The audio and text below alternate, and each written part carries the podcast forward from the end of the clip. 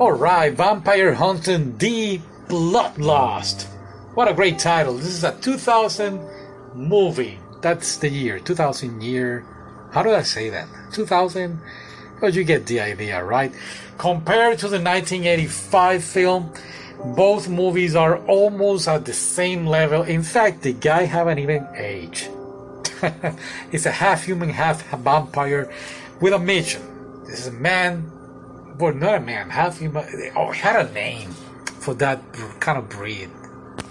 Well, I don't know. Half blood, I mean, half whatever. Anyway, now, what's going on? This girl gets um, kidnapped by a vampire, and of course, D gets hired. That's his name, by the way. He D gets hired to save this girl, rescue the girl.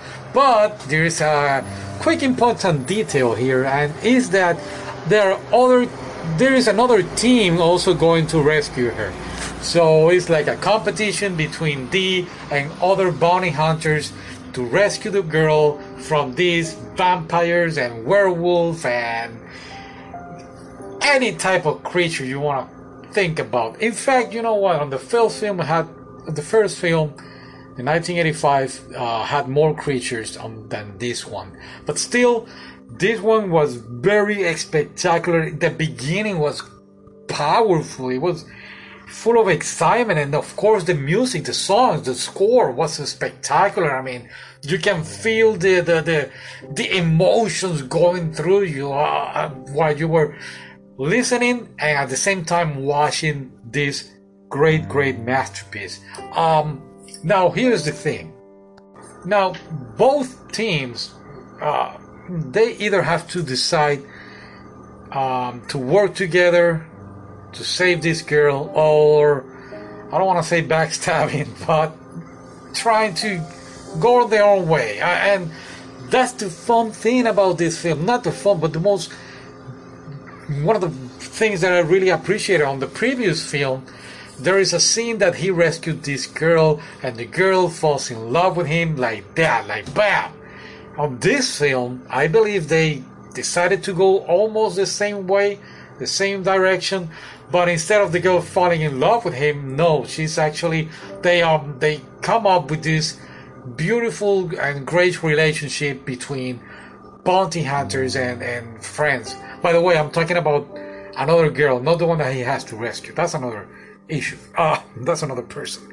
And of course, things like that really makes this movie perfect. Uh, I can I could not stop thinking about uh, Bram Stoker's Dracula, which is a 1990 what two three film. I could not stop thinking about that movie with Hugh Jackman, Van Helsing, uh, and I'm very surprised. I mean, in fact, I, I, I, wouldn't be surprised if these films took this movie, uh, um, Bloodlust, as an well, not the 1992, of course, but Van Helsing at least got some inspiration this is my guessing. And of course, they Bloodlust took Bram Stoker's inspiration because again, the music was great. The, the the whole thing was beautiful, well made.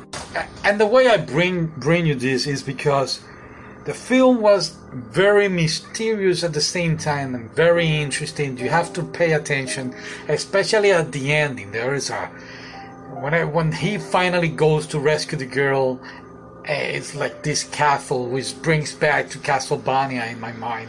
And um and there is a couple of fights here that you really really need to pay attention like oh wait what what is going on i really love films like this because sometimes you're doing something else watching a movie and something happened i'm pretty sure you know what i mean um, you're you're watching a film you stop watching you maybe checking your phone and going back to the film. Okay, I didn't miss anything. No, in fact, on this, in this specifically last moment, the last couple of minutes of the film, you're not paying attention, you're gonna go like, "What the heck just happened here?" And that's the beauty of it. One of the things that really upset me was the fights, and the same as the previous movies, there were some great action scenes, and amazing fights, and there were some fights that you, I, I was like, why did they did that? And especially in the in the werewolf fight scene. Oh man, I was a little disappointed about that. But the rest was beautifully executed, very, very well done. And yes, this this one of these films that you need to pay attention. Even the side characters um, were spectacular. All right. Oh, oh, oh, oh, and last but not least, they continue with the epilepsy thing, those flashes. So be careful. Don't see it with somebody who has epileptic. I'm saying this because I have friends who have, so I'm always concerned about them. And um, oh, there was no fan service on this film. In the previous one, I think I didn't mention it. There is a couple of uh, fan service. On this one, not so much, and but of course a lot of a lot of blood, blood, blood, blood. I get excited. I can't forget words. I don't know why. All right. So thank you for listening. I'll see you next time. What are we doing tomorrow? More vampire stuff? Yeah, let's watch Castlevania. Oh wait. All right. I'll see you tomorrow with Castlevania. I hope. Bye.